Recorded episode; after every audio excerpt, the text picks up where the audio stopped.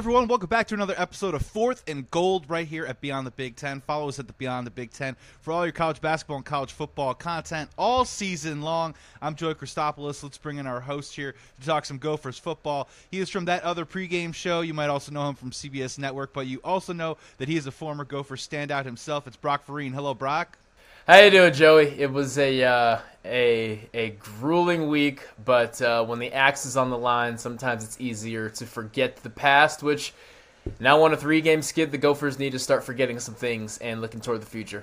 Yeah, uh, let's go do a little bit of some Gophers talk. We want to hand out some awards here in the show, and we are going to wrap up with some general college football. But let's stick on the side of the Gophers for a moment. I don't really think we're going to go back and rehash uh, last week's game uh, to give your give one of your famous quotes. I think we might be burning the tape on that particular one right there. Yeah. um, but two Yeah. kind of in general questions. The first one for you. Um, as they head into this final game against Wisconsin, rivalry week, I do want to hear your thoughts on Wisconsin. Um, my question for you to start off is when we look back on this team in four or five years, what are we going to say? Uh, You know, is this the beginning of something? Was this a group of players kind of coming in, coming out? What are we going to say about this Gophers team five years from now? Something positive, or maybe something a little bit more in the middle? Five years from now, we will say the youth of this team showed, mm. and hopefully we'll say so. Five five five years from now, we'll say five years ago, man, that was an inexperienced team and it showed. But you know what? Three years ago, meaning two years from now, it really paid off. Th- that's that's how I feel. Th- there's there is a lot of good in regards to the physical side of the game there is a lot of growth left still on the table. Th- th- th- There's still some meat on the bone. I was hoping that some of the younger guys would have matured a little bit more, right? That Northwestern collapse, it's okay, this is a young team, and hopefully they learn from this. But then the Illinois collapse happened, and the Purdue really wasn't a collapse. It was just from start to finish, guys just didn't look ready. So, what you can hope for is that guys learn from this entire year, even though you were hoping they would learn from the first half of the year going into the second half. Um, as a whole, you will you, you will say this was an inexperienced team that hopefully learned from it. In regards to something more specific, I will say this is a team that just was not able to play PJ Fleck football. Uh, PJ Fleck football is control the time of possession, uh, don't turn the ball over, and play penalty free slash mistake free. Turnovers have been an issue from the jump, and they quite honestly have not gotten better. Um, penalty free, yeah, they've they fairly they've played penalty free for the most part, so I will give them that. But you can't win the time of possession when I have it right here. They're averaging 152 yards per game on the ground, which would be great for some schools, uh, but that's the lowest that Minnesota has had since 2015. Um, and as you can imagine, when you're playing PJ Fleck ball, you have to be able to run the ball. So, some good, some bad, um, but when we look back, that is what we will say. Yeah, that's a great perspective because I think that is the hope, right? If we're trying to look for some silver linings and looking for a little optimism, first of all, obviously they could still pick up their sixth win against Wisconsin this week, but more importantly, it has it has felt a little bit of a season like some missed opportunities, um, some blown leads, as you mentioned, the turnovers, and then of course you play the what if game with some injuries when you talk about a Darius Taylor and you talk about a Cody Lindenberg. So isn't that the hope, Brock, that may, in a couple years from now? You know, uh, when this team is competing and when this team is stacking wins, you can kind of maybe look back at this season and say, "Man, they almost had it that season too, as well." Uh, but these are maybe some of the building blocks for a brighter future in Minnesota. Exactly. And obviously, in the days of NIL and transfer portals, it, it, it, it used to be so fun to say, man, this is a young team, but I can't wait to see what they look like two, three years from now, like I just said. But there, there, there is just that, that, that little caveat of guys are transferring everywhere for whatever reason, right? Starters are leaving to be role players somewhere else. It, it, there's, it's impossible to predict what this team looks like next year. But as we sit here um, on the week of Thanksgiving, yes, I'm excited for Darius Taylor, who. I mean, might still be a freshman All American, even though he, he only contributed really a, a, a month and a half of football. Uh, I- I'm excited for the the, the growth of Ethan Kaliakmanis. I, I I still feel that there. You, you know what Ethan is? It's it's when a musician releases an album and there's 22 songs on it and there's seven really good songs on it and you're thinking man if you just made a 10 track album and took off a lot of this fluff this would be a classic album yeah. that's how i feel uh, uh, uh, about ethan and I'm, I'm curious what the offensive coordinator situation looks like uh, pj fleck has had a little more turnover in recent years with his staff that that that, that is normal. I'm interested to, to see what he does there, but um, the the growth and development of Ethan Kaliakmanis will be the most important important factor. That's so funny. That's a great analogy. Uh, my wife the other day was cleaning and she threw on uh, Lauryn Hill's "The Miseducation of Lauryn Hill," and I'm like, man, I haven't heard that album in a really long. Okay. I haven't heard it in a long time. Yeah. But if you remember that album, Yeah. there's a lot of classroom interstitials in there. There's a lot of in between tracks to the actual. It's a great album. Yeah. Don't get me wrong. I'm not going to compare it. I, it's probably better than Ethan Yeah. Kaliakmanis's play this year. But yeah, sometimes you, there's a little bit too much filler, uh, and not en- and, and not enough of uh, the actual meat on the bone. Exactly. Um, so uh, real quick before we move on. Uh, to some awards for the season, um, I do want to ask you. You know, we're producing shows across the board here for Beyond the Big Ten. Um, I was on the Wisconsin pod last night, and let me tell you right now, um, the rivalry between Minnesota and Wisconsin seems very real, quite visceral. Um, and I want to open Yeah. up the floor to you to give your perspective on the Minnesota side. Uh, so just you tell me, how do Minnesota fans feel about Wisconsin?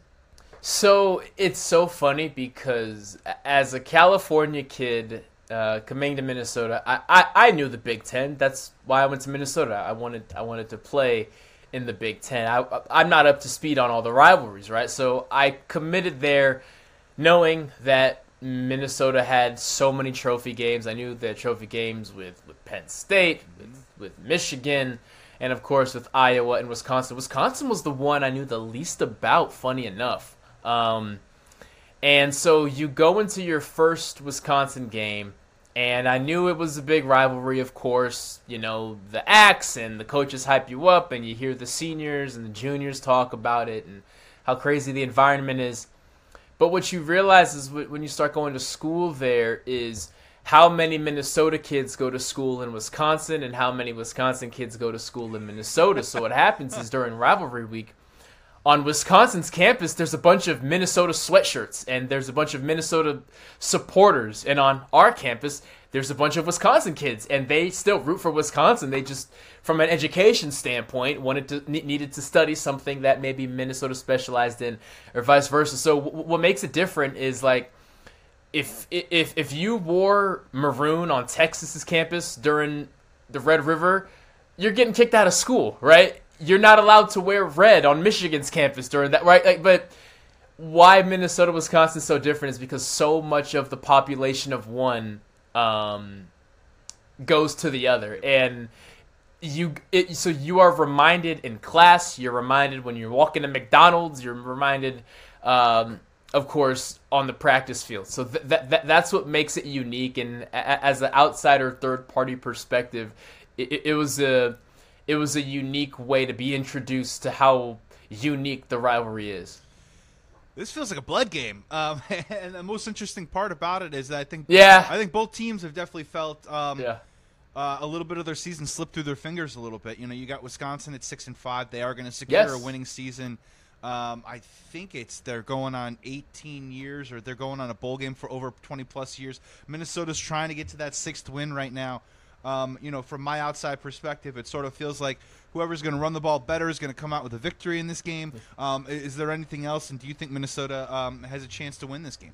Well, it's important to note, like most rivalry games with Minnesota, and like we saw earlier against Iowa, a lot of Minnesota rivalry games are the team who is supposed to win loses. that that's just how it works. Last year, uh, Minnesota beats Wisconsin in Wisconsin. Um, actually, Minnesota's won this game two years in a row. But the 2019 year, where if Minnesota beats Wisconsin, they go to the Big Ten championship. That was the 11 win Minnesota team, and Wi- Wi- Wisconsin beats them in a snowy game that Wisconsin has no business winning. It's it's truly a um, a blank slate, throw out the record game. Can Minnesota win? Absolutely. I feel that PJ is going to motivate them, saying, "Hey, I know this year hasn't gone the way that we thought it would. I know that we are just a couple plays away from being in the Big Ten championship. That's not the case right now. But if we can finish this year going to a bowl game, albeit not a January 1st bowl game that some guys are kind of hoping for uh, to to make it back to, and albeit not going to the Big Ten championship, if you can finish this year with the pig and the axe, I'm not going to say all is forgiven, but you got a little pep in your step going into spring ball. So there is a lot riding on this game. PJ Fleck knows it. The players know it. They, I, I'm really curious. The last time that the pig and the axe were both um, at the Minnesota facility at the same time, I'm kind of scared to look it up because I know I never had both. So Yeah, and, and look, when we talked uh, about our first question, you know, what are we going to look back on this team in five years? I think um, if Minnesota goes in and gets the axe this weekend, I think they have that for the rest of their lives. These players can always say that you know they brought the axe back back into the trophy case, um, and I think that's something when we talk about legacy with players and their connection to Minnesota, um, that's important. They got plenty to play for in this one. They got a bowl game. They got the axe. They got 500. They got Wisconsin. It's rivalry week.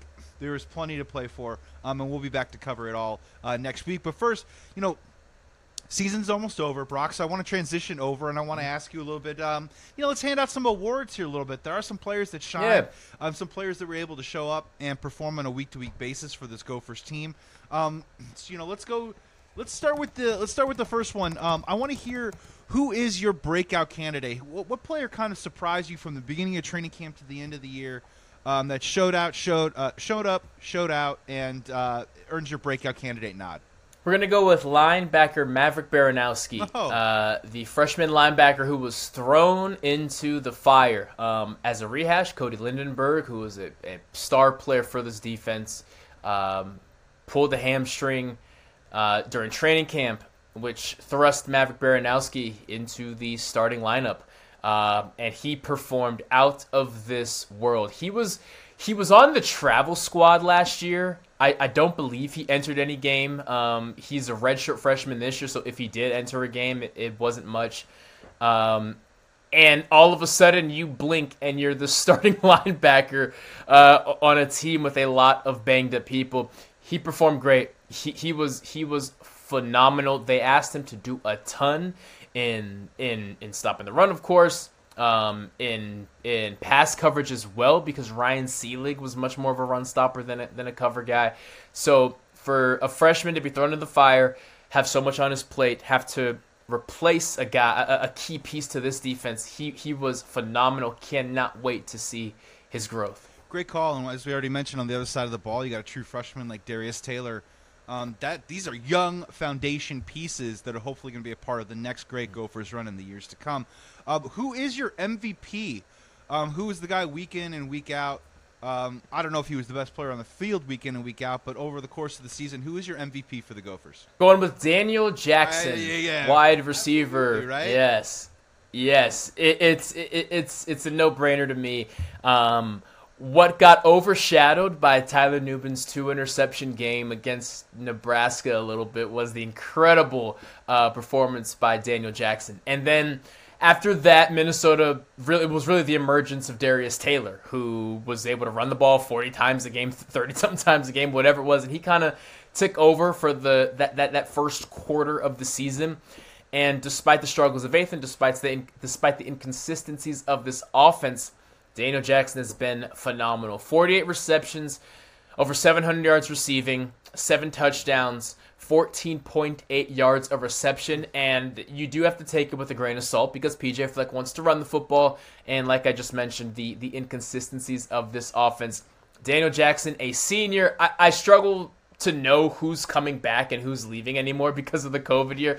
I'm pretty sure he has to leave. I don't know anymore, but I will say if he does leave, uh, he has firmly worked his way into NFL conversations, and that was not the case at the start of the year. Huge, huge credit to him. Brock, I'm just I, I, I was my that was my pick too as well. I'm just a huge fan of players that when you see a season that might be a little up and down, when you see injuries that no one can predict and no one can prevent um, from some of your best players on both sides of the ball, Daniel Jackson was a guy week in and week out, right? That showed up and produced, even when Kaliakmanis wasn't having his best game, even when you're going from from Zach, uh, I'm sorry, Taylor to Zach Evans to Jordan Nubin. You know what I mean? Every single week, Daniel Mm-hmm. Jackson was making plays, and I think those seven touchdowns too, as well, speaks a lot to um, the guy in the big time, big moments, making stuff happen and, and, and making it. You know, for for a guy who's played on a lot of teams before, I mean that he's the rock, right? He's kind of the rock of the He is. offense. You He know, is. And I would compare it to. Uh, sorry, we have to throw some NFL guys under the bus right now. If you watch Davante Adams in a troubling quarterback situation right now for the Raiders, it's the body language. It's it's it's the slam in the helmet. It's I'm wide open and Aidan O'Connell missed me or Jimmy G missed me deep, and it's the throw in the hands and it's all that. Um, Stefon Diggs, technically a Big Ten guy. I, I don't think they were in the Big Ten by the time he left. I'm, I forget. Um, but when he's struggling and Josh Allen isn't really in sync, I know they just had a major win um, against the Jets last night, but before that, it, w- it was pretty ugly. And body language, it's the shoulders, it's the throwing the hands, it's the screaming on the sideline. Daniel Jackson never complained, man. Never complained. He showed up, and if the game plan was Darius Taylor or Jordan Nubin are going to run the ball 40 times, he never complained. Hey, th- th- those those three opportunities I get, I'm going to turn one of them into a touchdown. Right? That's that's what his legacy will be on this season. Is a lot of receivers with his talent would have said, "Screw this." Mm-hmm. I'm sitting out the year keeping my red shirt. I'm transferring to Texas Tech, who throws the ball 100 times a game, and I'm going to get mine. He, he never complained, um, even when moments came that he probably had a right to. And that is what will impress me more uh, than the 700 yards and seven touchdowns. We're gonna get you out of here on this, Brock. Uh, right here on Fourth and Gold, right here Beyond the Big Ten. Um, all right, Brock Vereen, this is it, man. The world is about to stop in about four or five days for three Yeah. hours. Yeah, it Um, we are all with bated breath, um, awaiting the arrival of Ohio State, Michigan, the game. So, Brock Vereen, plant your flag. Who do you got in this game? Who's gonna win? Not only do I have Ohio State, this is how it's going to go. So Ohio State is a slow starting team, but that's that's fine. The only reason it's an issue is because we're used to them scoring 40 points a game in every other year um, uh, under Ryan Day, right? So the thing about Ohio State, if you are not up by at least 13 points at halftime, they're coming back strong. TreVeyon Henderson in the second half, he, he just gets stronger as the game goes on. Kyle McCord is a guy who, when he takes the snap, if it's the picture he was expecting based on his pre snap read, he's going to be fine. If it's not, things don't go well. But nobody, and Joey, I mean nobody makes better halftime adjustments than Ryan Day and Brian Hartline. They they they, they could teach a master class on halftime adjustments. The second half for Kyle McCord, he comes alive because they make adjustments. They they reconfigure the picture that he's now expecting to see. And now once he knows, okay, coach told me that I thought that was going to be cover two, but when he's there, it's actually four. I thought that was going to be man, but actually, like they make so many adjustments. Michigan will be up at half, it, but Michigan is not proven to be capable of scoring a lot of points. Um, so I see a close game at half, and if Michigan is not up by at least 13 points, Ohio State comes back in the second half to win the game. Um, give me TreVeyon Henderson. Give me 150 total yards. Uh, he's been catching well out of the backfield. Give me Marvin Harrison Jr. two second half touchdowns. Wow, man, oh man, what? I mean, I love I love this prediction for Ohio State. You got Egbuka, Egbuka back. Um, really excited to see JJ McCarthy against this Ohio State defense. Um, when we're Yeah. talking about NFL draft prospects and high uh, ceiling, um, I think this is the matchup you want to really look at to drill in and see. Is this guy a part of the class that's maybe going in that first round, or is he maybe a guy that's maybe a day two kind of guy? Um, Love that you said that. yeah, Yeah, I mean, I, it's really going to come down to that, in my personal opinion. Um, and the the next part that I have to ask you is that, I mean, obviously we saw an interesting changeup in the CFP. Uh, Washington's now in four. Uh, Florida State falls to five. Uh, I don't know if that's the Jordan Travis factor. I, I'm not really sure. Obviously, there's a lot more to be played out here. My question for you, though, is from a college football perspective, from a ratings entertainment perspective. Mm. If Michigan loses, is it more beneficial for the college football to launch Michigan into space and out of the CFP, out of the CFP, so we don't have to deal with it, or is it? Are they going to be seduced by the eyeballs of Harbaugh coming back to coach in the CFP?